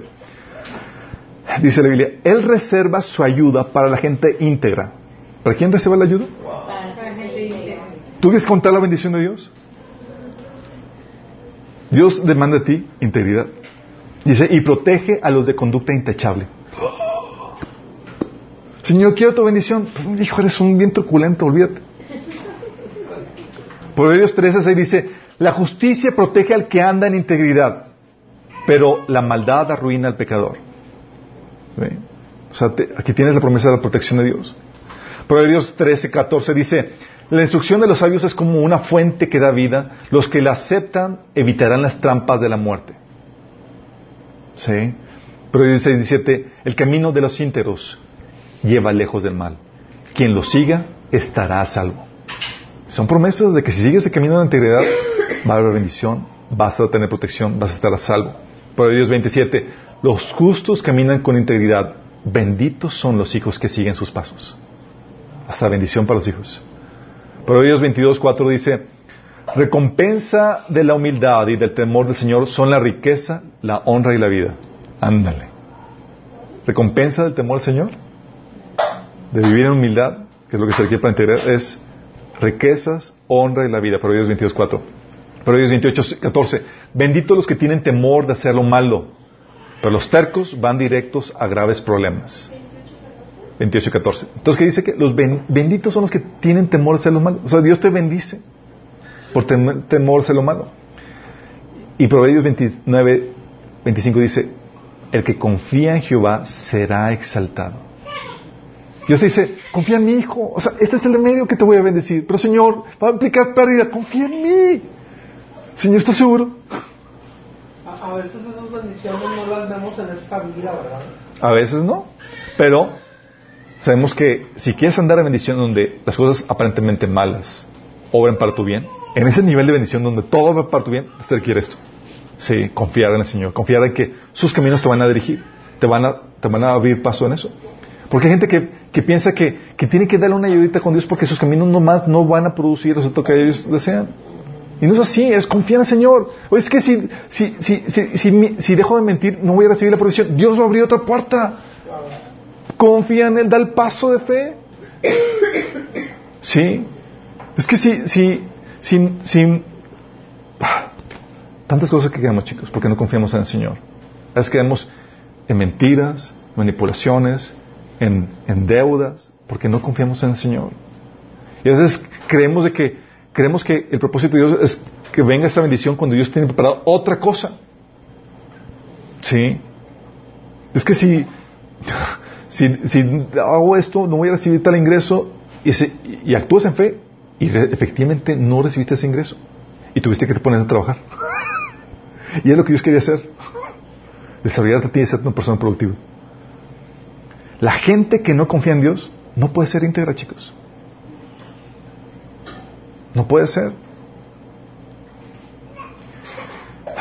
Porque va a implicar que confíes en su provisión, confíes en Él. Yo recuerdo una situación donde tuve problemas con un contador y, y me metí una deuda tremenda, porque nomás no, no hizo las declaraciones. Entonces ya cuando me llegué el, el, lo que tenía que pagar, dije, en el motor, y había que pagarlo.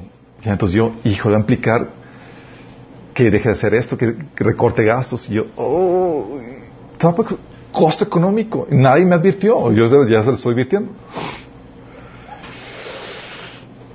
Te dijo, ok, Señor, voy a confiar en ti. Voy a hacer lo que es correcto. Voy a pagarlo sin hacer maniobras, porque había la posibilidad de hacer maniobras truculentas. Y recuerdo, iba camino al banco y, y estaba platicando con Dios acerca del asunto. Y dije, ok, Señor, ya, voy a hacerlo correctamente. Y llego al banco y que me encuentro fuera del banco un sobre con veinte mil pesos. Sí, cierto. Lo agarro y que me echo a correr.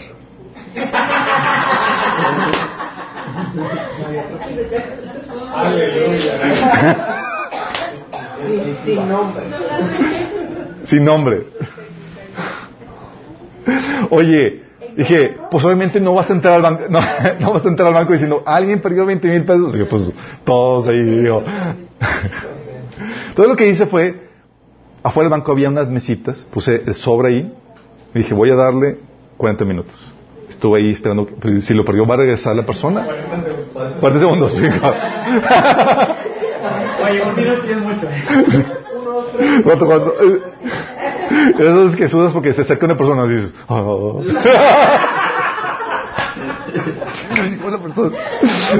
Ojalá es el sobrecito.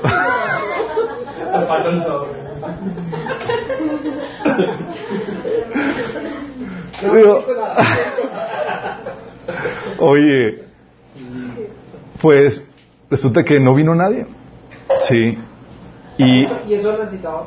Y la cantidad que necesitaba era diecinueve mil novecientos y cacho, casi los veinte mil pesos. Sobrar para estacionamiento. Imagínate, sí.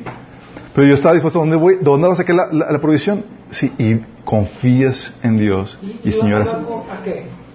¿A pagar? No me acuerdo que iba, pero no iba por el sobre, ¿estamos de acuerdo? Sí.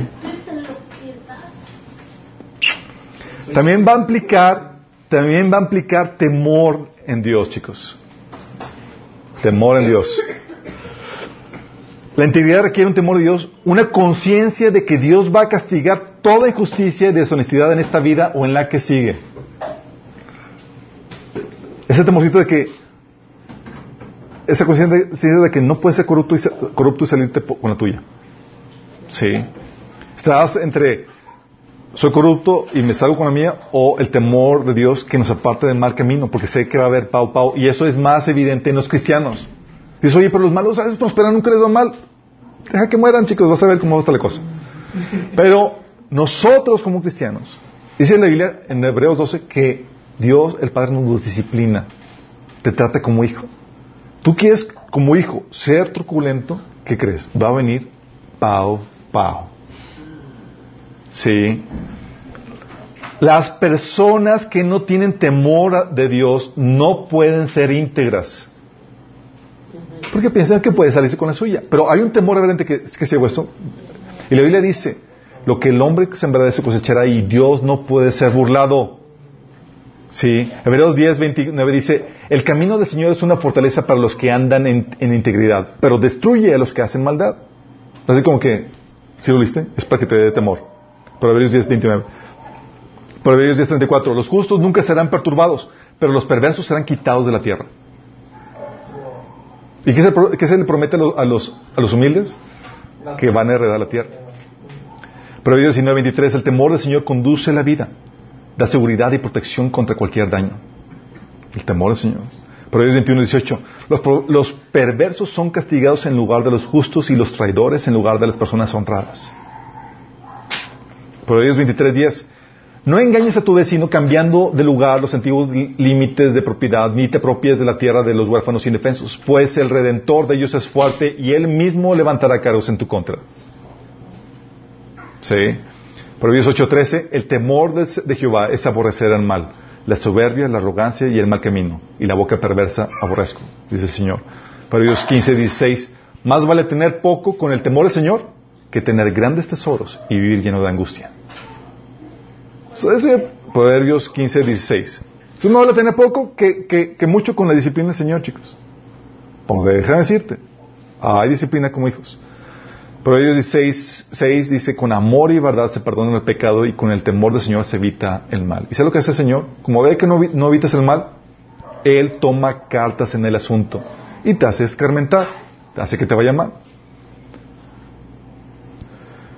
Si no, las personas que no tienen temor al Señor simplemente no pueden ser, pueden ser íntegras. Entonces ve los precios, chicos. ¿Alguien quiere comprar integridad? ¿Alguien quiere? ¿Está dispuesto? Te va a implicar tu reputación, estás dispuesto a sufrir las consecuencias, pérdida económica, trabajar más, autonegarte, confiar en Dios y temerle a Dios. Oh, no me gustó ya. Eso es lo que va a implicar de tu parte. Ya sabes, y que te lo digo para que te resignes. Porque va a haber situaciones donde Dios va a probar esto. Y déjame decirte, la deshonestidad te hunde, mientras que la honestidad te lleva en ascenso. La deshonestidad. Oye, ¿sabes qué pasa cuando mientes para cubrir una mentira? Tienes que decir otra para encubrir la otra mentira. Y se, te vas hundiendo cada vez más. ¿Sí? Dice primera de Timoteo cuatro dos, tales enseñanzas provienen de embusteros hipócritas que tienen la encallecida, la, en, eh, la conciencia encallecida. Que ya no lo escuchan porque están acostumbrados a tal falta de integridad. Porque se acalla la conciencia y vas camino a una mayor decadencia sin darte cuenta. Dice primera Timoteo uno diecinueve, escucha, la falta de integridad. Aférrate a tu fe en Cristo y mantén limpia tu conciencia, pues algunas personas desobedecieron a propósito lo que les dictaba su conciencia y como resultado, su fe naufragó. O sea, conscientemente quieres dejar de ser íntegro, puedes irles diciendo adiós a tu fe. Vas a dar cuenta, o sea, y ni siquiera te das cuenta que ya, ya te perdiste. Vas a hacer lo que, Señor, pero en tu nombre echamos fuera eh, demonios y predicamos, y, y, y tú quién eres. ¿Sí? En cambio, ¿sabes qué te lleva la integridad? Cuando tú está, quieres ser veraz, íntegro, te obliga a trabajar arduamente. Porque, pues, si no, no, no, no puedes hacerlo de forma truculenta para recibir buenas ganancias. Te tengo que trabajar con más ahínco. Te lleva, te obliga a ahorrar, te, te obliga a ser responsable de tus actos. Te obliga a sacrificarte por lo que es correcto. Te, te lleva a dejar la avaricia, a no flojear, a confiar en Dios y en vivir en su temor. Y te vuelve digno de confianza. Pues cosas buenas. Si como, como tengo que ser íntegro, no puedo mentir, no puedo hacer cosas malas, porque si, porque si me pregunto, pues no puedo mentir. Así es. Los efectos de la falta de integridad, chicos, son varios. ¿Sabes cuál es lo más patético? Es que el nombre de Dios es deshonrado. O sea, te dices cristiano y haces esto o aquello que está mal. La gente ve. Dice Mateo seis nueve, ustedes deben orar así: Padre nuestro que estás en el cielo, santificado sea tu nombre. ¿Sabes que tú llevas el nombre de Dios? Y que nosotros lo debemos de santificar con nuestras obras. Que nadie blasfeme el nombre del Señor por causa nuestra. O sea, tú tienes una marca. Nadie puede, o sea, que tu estilo de vida no denigre la marca. Tienes que comportarte como es digno del nombre de Cristo. Romanos doce veinticuatro, un reclamo de Pablo que dice, por causa de ustedes se blasfema el nombre de Dios entre los gentiles. ¡Qué terrible! Y hay cristianos que caen en eso. O sea, ah, pues, ¿quién me ve? Pues, la gente ve. Le dice, uh, es cristiano. Sí. También se genera una pérdida de confianza por la falta de integridad. Simplemente dejas de calificar para el liderazgo. Proverbios veinte dieciséis dice, al que salga fiador por la deuda de un desconocido, pídele garantía. Exígele depósito como garantía si, hace, si lo hace por extranjeros. ¿Por qué? Porque la confianza es algo que se gana, chicos. Que se gana. No es algo que se, que, que se demanda. Es algo que tú te ganas por las pruebas y, y, y, y la trayectoria que tienes. Entonces, si no hay integridad, no lo puedes decir, oye, no confías en mí. No, no confío en ti, no te conozco. ¿Quién eres? O sea, tengo que ganarme tu confianza. Sí. Por eso, Lucas dieciséis diez dice, el que es honrado en lo poco también lo será en lo mucho. Y el que no es íntegro en lo poco, tampoco lo será en lo mucho. Y hay gente que dice, no hombre, es íntegro, en, eh, o sea, tuve estas fallas menores en cosas pequeñas, pero no creo que vaya a ser, que vaya a tener las fallas en cosas mayores. Jesús está diciendo, eh, lo va a hacer, lo va a hacer, sí. Porque si no eres fiel en lo poco, ¿sabes qué también va a pasar? Dios no te pondrá a confiar las riquezas eternas. ¿Sabes qué pasaba por mi mente cuando estaba platicando con Dios cuando iba rumbo al banco en ese episodio que les platiqué? El Señor me está diciendo, el Espíritu me decía, si tú no eres fiel con esto en lo poco, ¿cómo te voy a poner, cómo voy a confiar en ti cuando, eh, en, en delegarte asuntos de mi reino cuando ve en el milenio? Digo, ¿quieres aplicar por un trabajo dentro del reino? ¿Y sabes que Dios te está viendo? Sí. Y dices, oye, no, hijito, pues tú no eres de confiar. Y la Biblia dice, fíjate lo que dice en Lucas dieciséis, once. Entonces, si no son confiables con las riquezas mundanas, ¿quién les confiará las verdaderas riquezas del cielo? Ay, ¿tú quieres, tú quieres acá el rango acá, top y toda la cosa, y eres un corrupto en la tierra? O sea, si en las cosas mundanas eras un corrupto, ¿qué te voy a dar da, las cosas verdaderas, las riquezas eternas? Y para mí era, si no soy íntegro, lo que pasaba en mi mente en ese episodio, si no soy íntegro ahorita, mi función en el reino, cuando venga el Señor, está en juego. No vas a ser promovido. El Señor está viendo. Sí. Y afectas a tu descendencia con tu, con tu testimonio. Dije, dice la Biblia, dirige a tus hijos por el camino correcto y cuando sean mayores no lo abandonarán. Pero esto implica con palabra y con testimonio, chicos. Pablo predicaba, dice Pablo en, en primera Tesalonicenses tres, que él no solamente les daba la predica, sino con el ejemplo para que supieran cómo vivir correctamente. Pero si ven a tus hijos una falta de integridad donde predicas una cosa y esa es otra cosa, ¿tú qué crees que estás enseñando? ¿Estás enseñando esa falta de integridad? También está en juego tu amistad con Dios. Dice la Biblia Proverbios veintidós, once, el que ama la pureza de corazón y habla con gracia tendrá al rey como amigo. ¿Qué rey? Nuestro rey. Salmo veinticuatro, tres, cuatro dice, ¿quién subirá al monte de Jehová? ¿Quién estará en, el, en su lugar santo? El que tiene limpio, el, el limpio de manos y puro de corazón, el que no ha levantado su alma a cosas vanas ni jurado con engaño. Hebreos doce, cuatro dice, busquen la paz con todos y la santidad sin la cual nadie verá a Dios. Es lo que está en juego. Sí. Y tengo que darles una palabra de advertencia para terminar. No exageres en tu integridad. ¿Cómo? Eclesiastés siete dice, dice, no seas demasiado justo, ni tampoco demasiado sabio. ¿Para qué destruirte a ti mismo? ¿Qué es eso? ¡Ah, caray! ¿Cómo está eso? Entonces se puede aquí tantita la cosa acá, ¿cómo está la cosa? Sí. ¿Por qué se refiere, chicos? Porque hay una obra de Shakespeare, no me acuerdo cómo se llama, en donde tenían que eh, eh, el, un tipo contrajo la deuda contra un, un comerciante y le exigía cortarle el corazón, ¿sí? un, una, una parte de su corazón, ¿sí? Era una, un peso, una libra, no me acuerdo.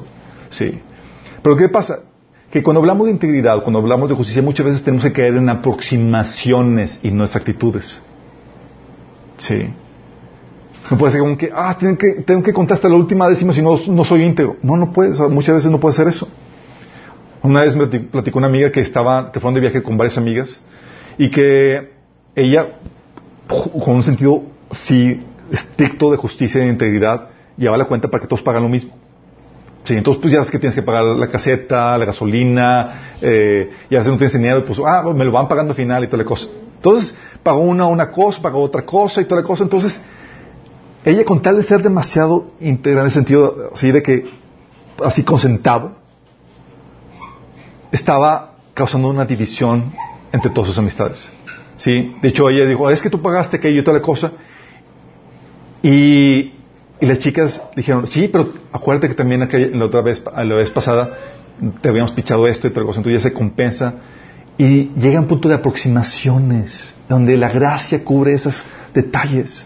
Sí, pero a veces por querer hacer eh, eh, muy incisivo en los puntos, en los comas, en las, ya empiezas a caer en una exageración que causa, causa destrucción en las relaciones y demás. Algo que la Biblia llama misericordia, gracia.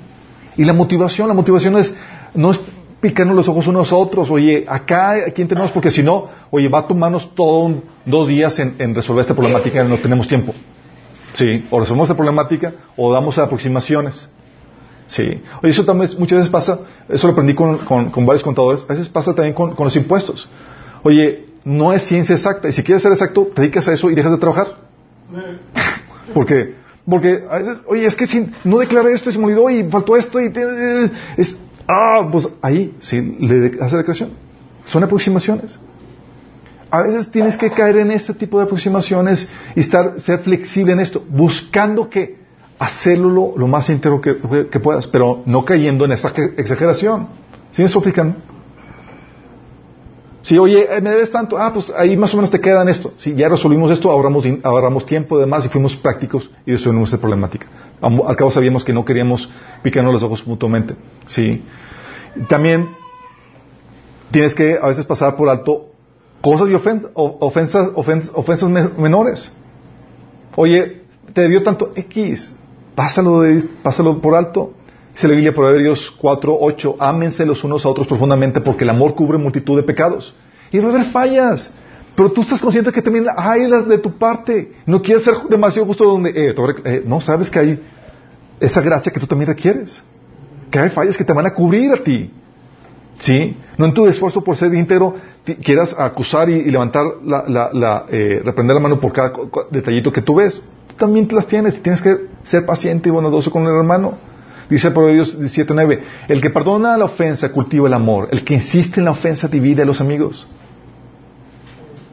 Pues, ah, sí, hermano, pasa, o sea, hoy por ti, mañana por mí. Ah, sí. No estás cayendo en exageraciones que causan divisiones. También algo que debes entender es que la legalidad no necesariamente es integridad. Hay leyes injustas e inmorales. Y uno sabe cuando a veces, oye, es que tengo que ser íntegro y tengo que ser así estrictamente con él. No, tienes que entender que a veces las leyes son justas e inmorales. Pablo, digo, los Pedro y Juan dijeron a, a, los, a los líderes a, eh, eh, judíos, ¿es justo delante de Dios obedecerlos a ustedes en vez de obedecer, obedecerlo a él? Juzguen ustedes mismos. Pues obviamente no. Hay cosas donde hay criterio, donde hay, ah, puedo ser íntegro en desobediencia a la ley. Sí, sí se puede. Pero no te abuses de que, ah, pues ya tengo excusa para... para hacer cualquier cosa. Sí, y también algo que debes entender es que hay a veces puntos turbios donde no hay claridad. ¿Qué hago? Es que si hago esto, lo que quiero hacer la voluntad de Dios, sigue tu criterio. Pero estate listo para corregirlo. Cuando haya más revelación, más entendimiento. Dice Proverbios catorce, del veintidós al veintitrés. Tal vez creas que no hay nada malo en lo que haces, pero manténlo entre tú y Dios. Hay cosas que están medio turbias y tienes tu opinión en cuanto a esto o aquello. Dice, benditos son los que se sienten, los que no se sienten culpables por hacer algo que han decidido que es correcto. O sea, no traicionan su conciencia. Pero si tienes dudas acerca de lo que debes, de, de, debes o no debes de comer en particular, entonces es pecado comerlo porque no eres fiel a tus convicciones.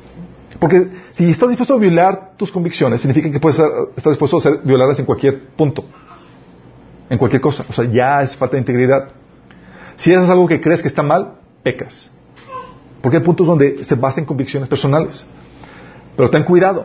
¿Sí? La Biblia dice en Jeremías diecisiete nueve, el corazón humano es lo más engañoso que hay y extremadamente perverso.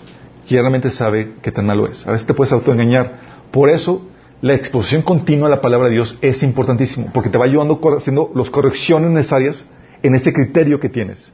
Dice la Biblia en Hebreos cuatro doce, la palabra de Dios es viva y eficaz, más cortante que toda espada de dos filos, y penetra hasta partir del alma y el espíritu, las coyunturas y los tuétanos, y discierne los pensamientos y las intenciones del corazón. Te voy a distinguir, ups, está mal, me está autoengañando. Pero es lo que hace la palabra de Dios. ¿Vamos viendo, chicos? Dios quiere que seas una persona que genera mucho valor.